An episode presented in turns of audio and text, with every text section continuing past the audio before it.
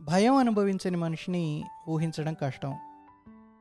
మన భయానికి కారణం ఒక మనిషి కావచ్చు ప్రత్యేకమైన వాతావరణం కావచ్చు ప్రదేశం కావచ్చు లేదా అప్పటి మన మానసిక స్థితి కావచ్చు. భయపడుతున్న పరిస్థితుల్లో తీసుకునే నిర్ణయాలు ఒక్కోసారి మన జీవితాలను విపరీతంగా ప్రభావితం చేయొచ్చు. నెగటివ్గా కానీ పాజిటివ్గా కానీ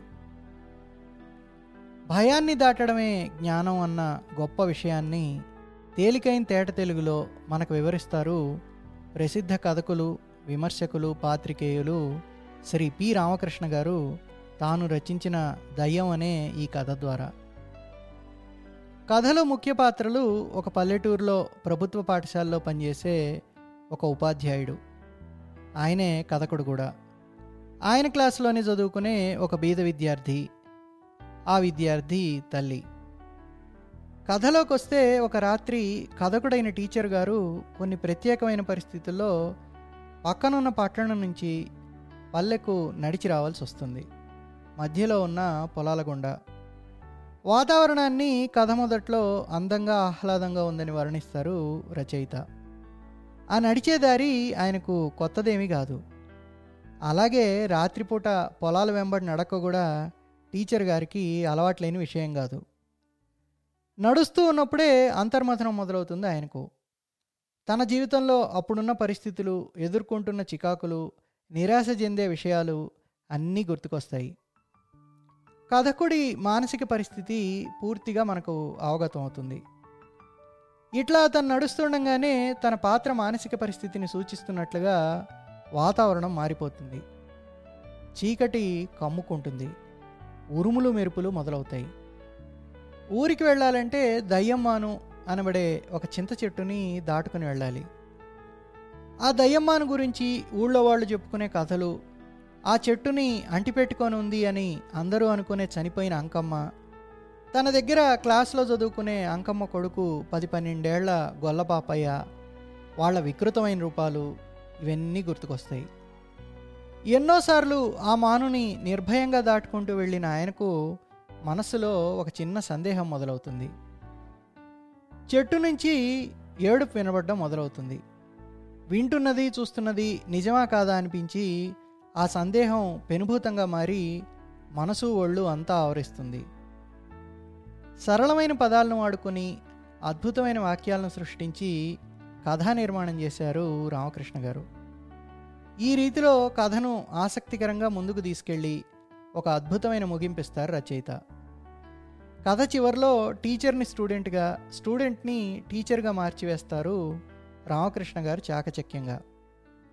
నిస్సందేహంగా దెయ్యం తెలుగు కథా సాహిత్యంలో మనకు లభించిన అత్యుత్తమ కథల్లో ఒకటి.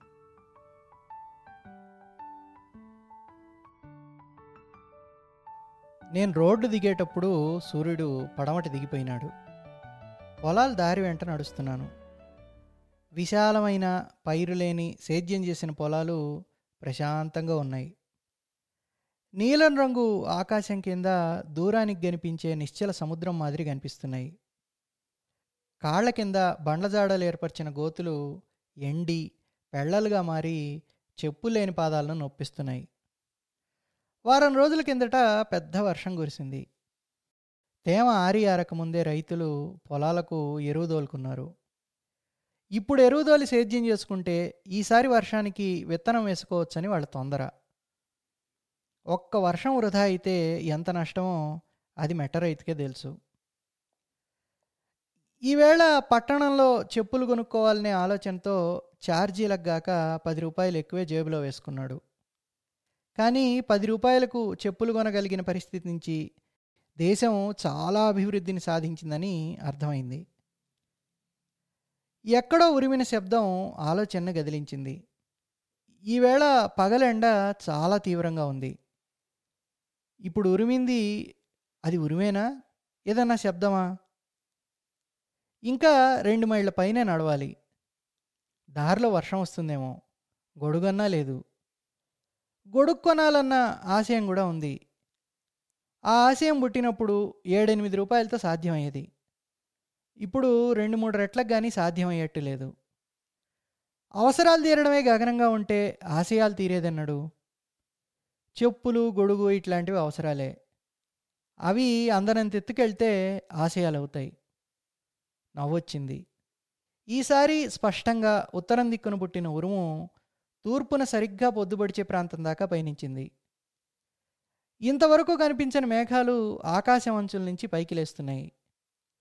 ఉరు అనే పిడికిల దెబ్బకు మేఘం తల బద్దలైనట్టు మెరుపు చీల్చుకుని పోయింది. చల్లని గాలి తాకుతోంది. ఖాయంగా వర్షం వస్తుంది. వర్షం వచ్చే లోపల ఇల్లు చేరుకోవడం ఒకటే ఇప్పుడు ఆశయం. వడివడిగా అడుగులేస్తున్నాను. దారి కనిపించని కనుచీకట్లు వ్యాపిస్తున్నాయి. ఇంతకు ముందటి కంటే ఎక్కువగా పాదాలు దెబ్బలు తింటున్నాయి.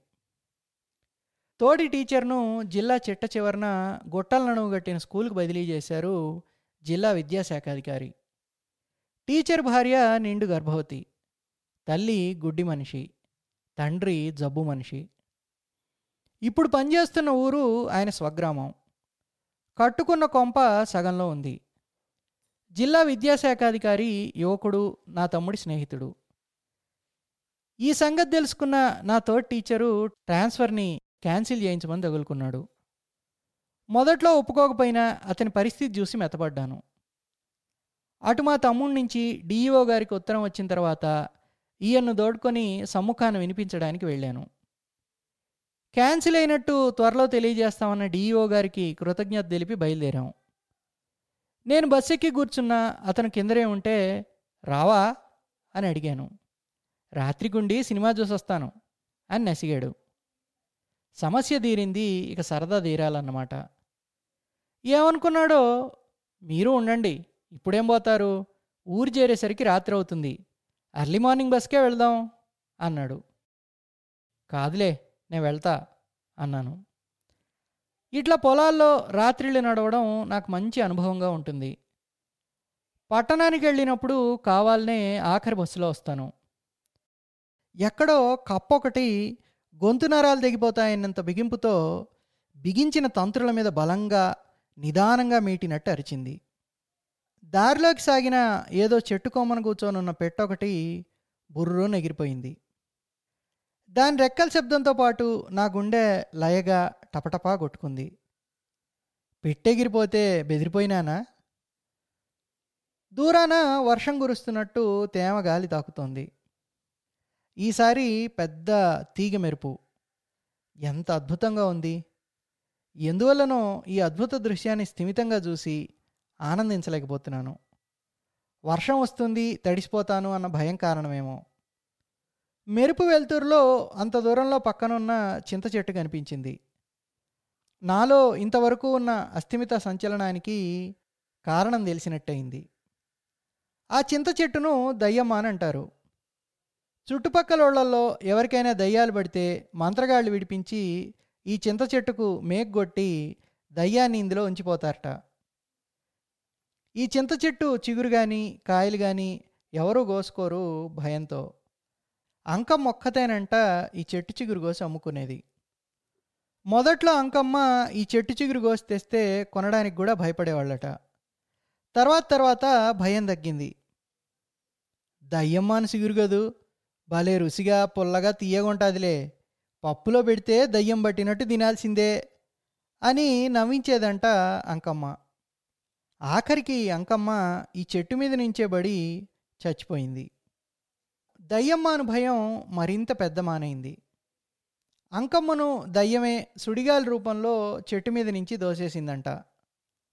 చెదిరిపోతున్న భయం మళ్ళీ ఈ వదంతుల్లో చిక్కబడి ఈ చింత చెట్టు దగ్గరికి ఎవరూ రాకుండా పోయినారు. మా వానికి శ్రద్ధగా చదువు చెప్పు స్వామే నీ రుణం ఎట్టానో గట్ట తీర్చుకుంటాను అనేది అంకమ్మ కనిపించినప్పుడల్లా. తను టీచర్గా ఈ ఊరికొచ్చి బళ్ళోకి అడుగు పెడుతూనే పిల్లల్లో అంకమ్మ కొడుకే ముందు కనిపించింది. వాణ్ణి చూసి కొయ్యబారిపోయినాడు. ఎంత వికారంగా ఉన్నాడో. తలకాయ వాడి శరీరానికి మించిన సైజులో ఏదో ముడిమొద్దు పెట్టినట్టుగా ఉంది. అసలు వాని శరీరం పెరగకుండా ఉండడానికే అంత పెద్ద తలను పెట్టినట్టుగా ఉంది. ఆ తలకాయ కూడా ఎట్లుంది? గుండ్రంగా లేదు. మాందోలి చదరం చేసిన మడికాయ మాదిరి ఉంది. వెంట్రుకలు లేవు. మడికయ్యలో ఉండే బురదకు బదులు వాడి తల మీద జిడ్డు గారుతూ ఆముదం ఉంటుంది. తెల్లగా పెద్దవిగా ఉన్న కళ్ళు కూడా వాడికి వికారాన్నే ఇచ్చాయి. గుండె లేని చొక్కా కింద రొమ్ము కనిపిస్తోంది. అది పిల్లవాడు రొమ్ము కాదు. నొక్కులు పడిన డొక్కు సత్తుడబ్బా మాదిరి మాదిరుంది. వాణ్ణి చూడటమే కష్టం. చూస్తే చూపు మరల్చుకోవడం కష్టమే. పిల్లలు హాజరేస్తున్నప్పుడు వాడి పేరు గమనించాడు. జీ పాపయ్య. జీ అంటే మరేం లేదు.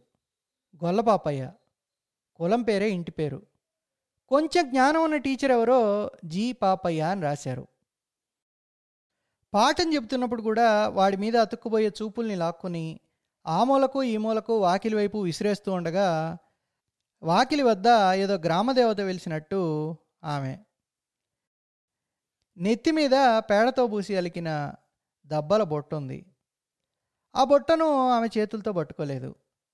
చేతులతో ఆకులకు సున్నం రాయడము మడిచి నోట్లో పెట్టుకోవడము ఇటువంటి పని చేస్తోంది. ఎత్తుగా బలంగా ఇనుప అవయవాలతో ఉంది. చీర మోకాళ్ళ దాకా పైకి పీకి గోచి పెట్టుకుంది. చింత చెట్టెక్కినప్పుడు కూడా గోచి పెట్టుకుంటుందని తర్వాత తెలుసుకున్నాను. ఒక కాలికి ఒక రకం చెప్పు ఇంకో కాలికి ఇంకో రకం చెప్పు ఉన్నాయి. నేను ఆమె వైపు చూస్తున్నాను. ఆమె ఎవరి వైపు చూడలేదు. ఆమె నోరు దారుణంగా తాంబూల చర్వణం చేస్తోంది. అప్పుడు తలెత్తింది. క్లాస్లో ఉన్న పిల్లలు రే రే తోలుగా మీ అమ్మ అని కేకేసినారు. వాడు ఆ గురుమస్తకుడు లేచినాడు. వాడు నడుస్తున్నప్పుడు ఇంకా వికారంగా ఉన్నాడు. కాళ్ళల్లో ఎముకలు లేనట్టు వంగిపోతాయేమో అనిపించేటట్టు రబ్బరు గొట్టాల్లాగా ఉన్నాయి పాదాలు వెడల్పుగా అరిగిన చెప్పుల మాదిరి ఉన్నాయి మొత్తం మీద శరీరంలో ఎముకలే లేనట్టు తోలుబొమ్మ మాదిరి ఉన్నాడు అందుకేనేమో పిల్లలు వాన్ని తోలుగా అన్నది. ఆమె ప్రశ్నలేస్తోంది. వాడు తలుపుతున్నాడు. సర్ది తాగినావు? ఊ. మజ్జిగ కనుక్కున్నావా? ఊ సర్ది ఉందా అయిపోయిందా? ఓహో. వాడు సర్ది తాగడం మిగలడమునా? అనుకున్నాను. ఇట్లా ప్రశ్నలు అడుగుతూనే ఎడం పక్క రెండిలోంచి ఏదో నాణ్యం తీసి వాడి జేబులో వేసింది. ఆమె నడుం చుట్టూ చీరలోనే అరలు ఏర్పరచుకొని ఒక్కో రకం సంపదను దాచుకున్నట్టుంది. వాడు క్లాసులోకి వస్తుండగా రే అబ్బిగా! అని కేకేసింది. వాడు ఆగినాడు. మీ నాయన వచ్చినాడా? రాలా. యాడసొచ్చినాడో సర్లే నువ్వు బో తుపుక్కు నూసి సింతసిగరమ్మో అని కీచుగొంతుతో అరుచుకుంటూ పోయింది. మగవాడికి ఆడవేషం వేసినట్టు ఆమెకు అంత కీచుగొంత అనిపించింది. సరే ఆమె గొంతు సంగతి అట్లా ఉండని. నేనెంత నిమిత్త మాత్రుని అయిపోయినానో తలుచుకోగానే ఆమె మీద ఆమె కొడుకు మీద కోపం వచ్చింది. ఉపాధ్యాయుడు అనేవాడిని నేను ఉండగా ఆమె రావడం ఏమిటి వచ్చాను బో. నన్ను అడగకుండా వాణ్ణి పిలవడం ఏమిటి పిలిచాను బో. వీడు నాతో చెప్పకుండా పోవడం ఏమిటి క్లాసులో పిల్లవధవులైన తోలుగాడమ్మకి ఇచ్చిన గుర్తింపు తోలుబొమ్మ మాదిరి కుర్చీలో కూర్చున్న టీచర్కి ఇవ్వకపోవడం ఏమిటి అంటే ఇది కూడా మామూలుగా జరిగేదిగా మారిందన్నమాట. క్లాసులోకి అడుగు పెడుతూనే వాడు కనిపించడం వాడమ్మ ఇట్లా చేయడం నాకు చిరాకు పెరిగింది. వాణ్ణి లేపి కేకలేశాను. నన్ను అడగకుండా క్లాసులో నుంచి లేవకూడదని అందరినీ హెచ్చరించాను. అట్లా చేస్తే తోలు ఒలుస్తానని చెప్పాను. తోలుగాడిని చూసినాక తోలు నాకు పట్టుకుందేమోని అనిపించి నవ్వొచ్చింది. ఆ తర్వాత మూడు నాలుగు రోజులు ఆమె స్కూల్ దగ్గరికి రాలేదు. ఇక రాదులే అనుకుంటూ ఉండగా ప్రత్యక్షమైంది. అయితే ఆమె వైఖరిలో మార్పు వచ్చింది స్వామి మా పిల్లగానిట్టా పంపుదురు అని వినయంగా అడిగింది. ఇంతకుముందు ఆమె ప్రవర్తన తప్పని ఎవరు చెప్పకపోవడం వల్లనే ఆమె అట్లా చేస్తూ వచ్చిందని అర్థమైంది. నేను వెళ్ళు అన్న తర్వాతనే పాపయ్య కూడా వెళ్ళినాడు.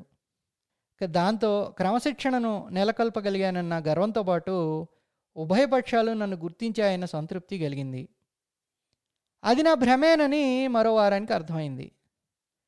పాపయ్య అమ్మ అంకమ్మ రోజు రావడము తల్లి కొడుకు నా పర్మిషన్ అడగడము ఇది తంతుగా మారింది. ఆమె ఎట్లాగూ రావడం తప్పనప్పుడు నేను ఎట్లాగూ ఒప్పుకోక తప్పనప్పుడు ఈ అనవసర శ్రమ ఎందుకు ఇంతకు ముందటి టీచర్లకు కూడా ఇట్లాగే అనిపించి వాళ్ళిద్దరికీ స్వేచ్ఛనిచ్చి ఉండొచ్చు.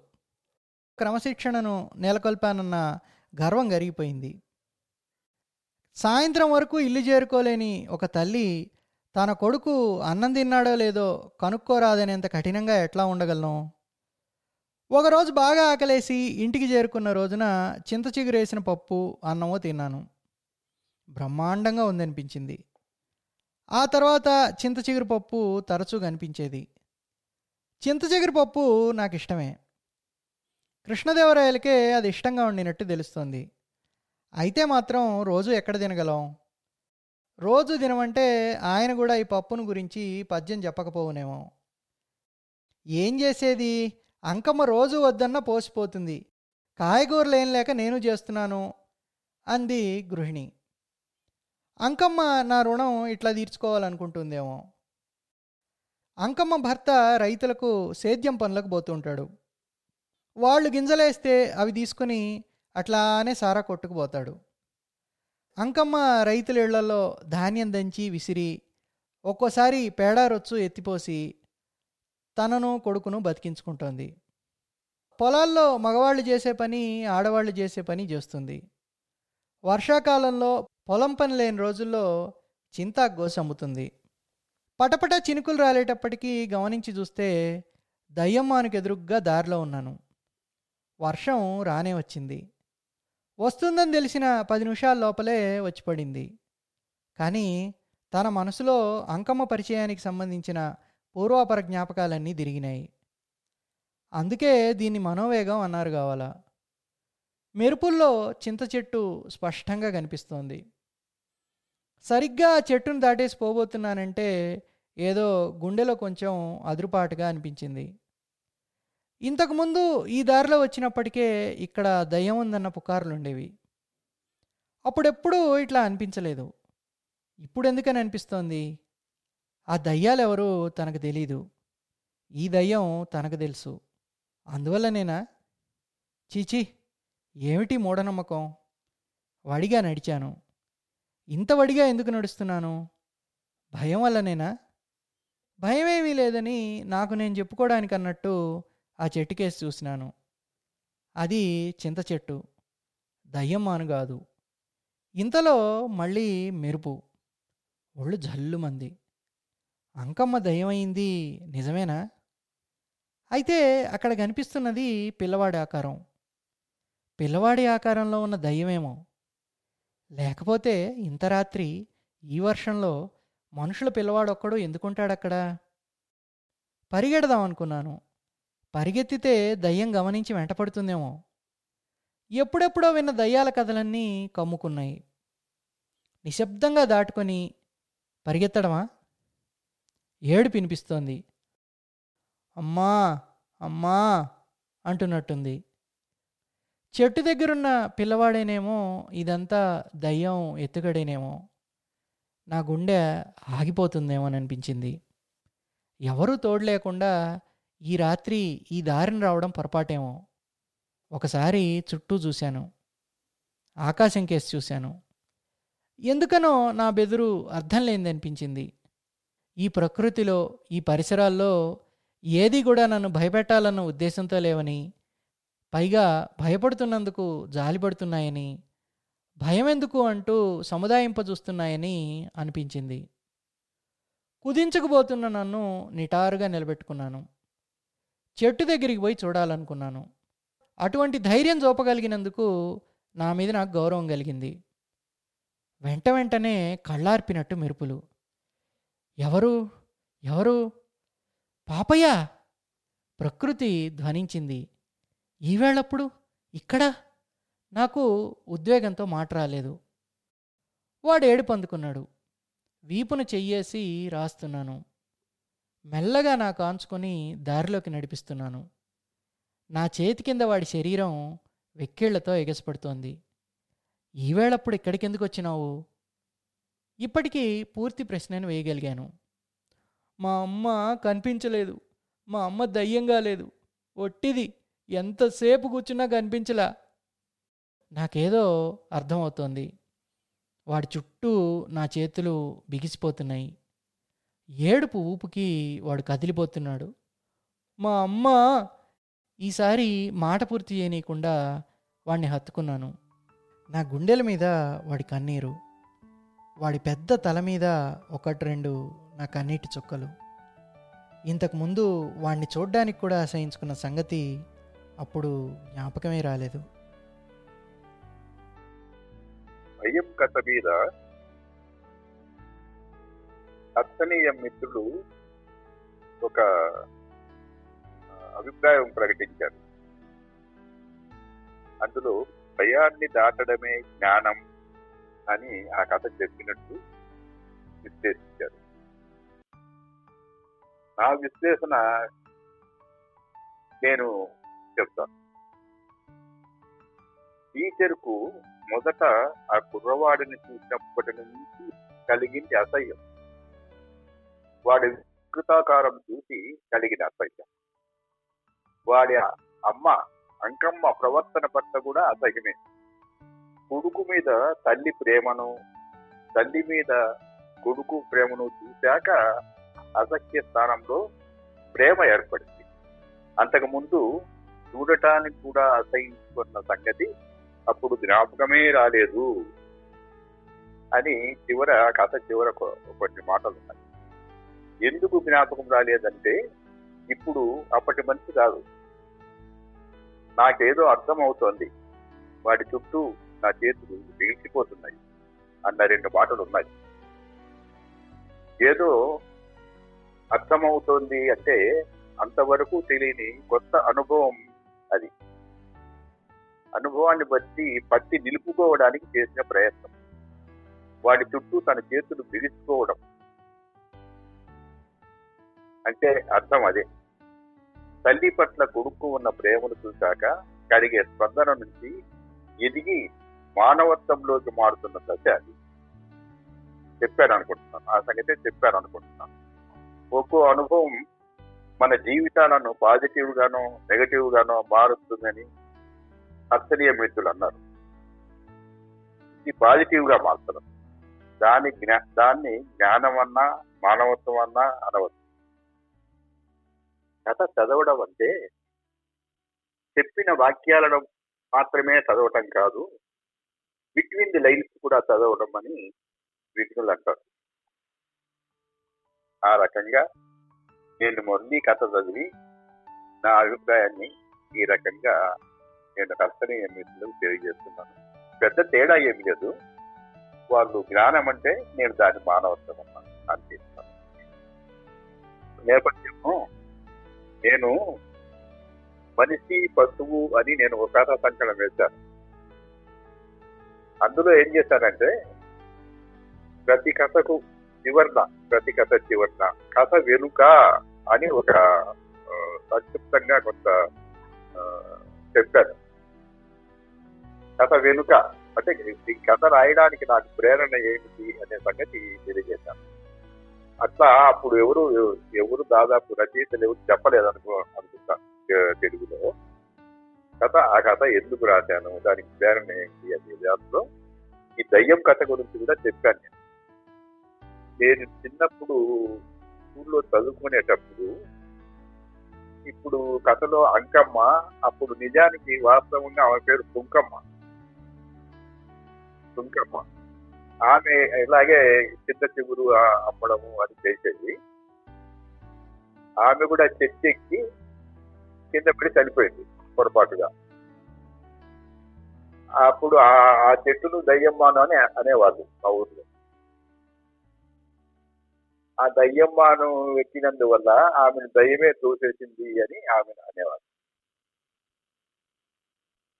ఆ, అట్లా ఆమె కుర్రవాడు మా స్కూల్లోనే చదివేవాడు వాడు. వాడంటే ఇప్పుడు నేను కథలో చెప్పినట్టు కాదు మామూలుగానే ఉండేవాడు మామూలు కుర్రాడిలాగే ఉండేవాడు. వాడిని మీ అమ్మ దయ్యం అయిందటగా అని కుర్రోళ్ళందరూ మాట్లాడేవాళ్ళు వాడు మీ అమ్మ దయ్యం అయింది అన్నప్పుడు చాలా ఫీల్ అయ్యేవాడు చాలా బాధగా ఫీల్ అయ్యేవాడు. అంతవరకు జరిగింది అది. దాన్ని నేను కథగా ఈ రకంగా మార్చాను. ఆ కుర్రవాడు ఫీల్ అయినంత వరకే వాస్తవం జరిగింది. అయితే దయ్యమైనా సరే అమ్మను చూడాలనుకోవడం చెప్తే కథకు అది కొంత మంచి స్పిరిట్ ఇస్తుంది అని అనుకొని నేను ఆ మార్పు నేను అతడు చెప్పులు కొనడానికి ఏదో పది రూపాయలు తీసుకుంటే పది రూపాయలకు చెప్పులు వచ్చేది అసలు దాటిపోయింది చెప్పులు దాటిపోయింది ఇలాంటివన్నీ చెప్పారు కదా. కథ చెప్పినప్పుడు ఆ సమకాలీనత ఉండాలి. సమకాలీనత అంటే ఆ సమయంలో పరిస్థితి సమాజ పరిస్థితి ఎట్లా ఉంది అనేది చెప్పాలి కదా. సూచన గారైనా చెప్పాలనుకొని చెప్పడం అది. ఆ కొలీగ్ ఒక అతను ఉంటాడు కదా ఆ కొలీగ్ కోసం వస్తే వాడు అదే పని అయిపోయిన తర్వాత ఏదో సినిమాలు చూడాలని అంత సరదా పడటం అది కూడా ఉంది కదా. అది అప్పుడు టీచర్లలో వస్తున్న మార్పులకి అనుగుణంగా వచ్చిన అది ఆ మార్పులు సూచించడము. అప్పటి పరిస్థితి చెప్పడం కోసం అవి కొంత చెప్పాల్సి వచ్చింది. అది గురించి అతనికి ఎందుకు ఇష్టమైంది? ఆ ఆ టైంలో రాత్రిపూట రావడం అనేది కూడా అక్కడ అది అతని వ్యక్తిగత అభివృద్ధి నేను ఆ జరిగిన జరిగినట్టు చెప్పాను అనుకోండి. ఆ- కథకు స్పందన రాదు అంతగా పాఠకులు. జరిగింది జరిగింది. నేను నేను నేను చెప్పనా? మీకు నా అనుభవం. నేను నేను ఆంధ్రజ్యోతిలో పనిచేసేటప్పుడు ఆంధ్రజ్యోతి అంటే మామూలుగా కొంత కమర్షియల్గా ఉంటుంది కదా పత్రికల్లో అట్లా రచనలు వేగ తప్పదు వేస్తాము. అయితే మంచి కథ ఒకటి కొన్ని విలువలు ఉండేటి కొంతకాలం నిలిచే కథల్ని వేయాలనుకుని నేనేం చేశానంటే ఈ వారం కథ అని మొదలు పెట్టాను చిత్రంతో ఈ వారం కథ. ఆ పేరు ఇప్పటికీ వాడుకుంటున్నారు పత్రికల్లో. ఈ వారం కథ అని వేసి మంచి కథల్ని సెలెక్ట్ చేసి వదిలిన కథల్ని వదిలిన కథలు వచ్చి మంచి జరుగుతున్న కథను నేను వేస్తూ వచ్చాను అందులో ఏదైనా ఒక కథకుడితో సంప్రదించాలనుకున్నప్పుడు ఆ కథకుడికి అంటే ఎడిటోరియల్తో సంబంధం లేకుండా నేను పర్సనల్గా నేను ఒక సాహిత్యకారుడు అయినట్టు వాళ్ళకి ఉత్తరం రాసేవాడిని.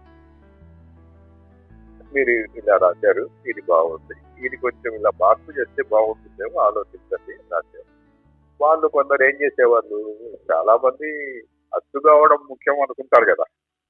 అందుకని ఈయన ఏం చేసేవాళ్ళంటే మీ ఇష్టం మీరు ఏమన్నా మార్పు చేసుకోండి అని కాడి నేల బారేసేవాళ్ళు అది నా ఆ భారం అంతా నా మీద పెట్టేవాళ్ళు. మీరు ఏమన్నా మార్పు చేసుకోండి వస్తే చాలు మాకు కథ వస్తే చాలా అందరూ చేతులు అన్నట్టు మాట్లాడేవాళ్ళు.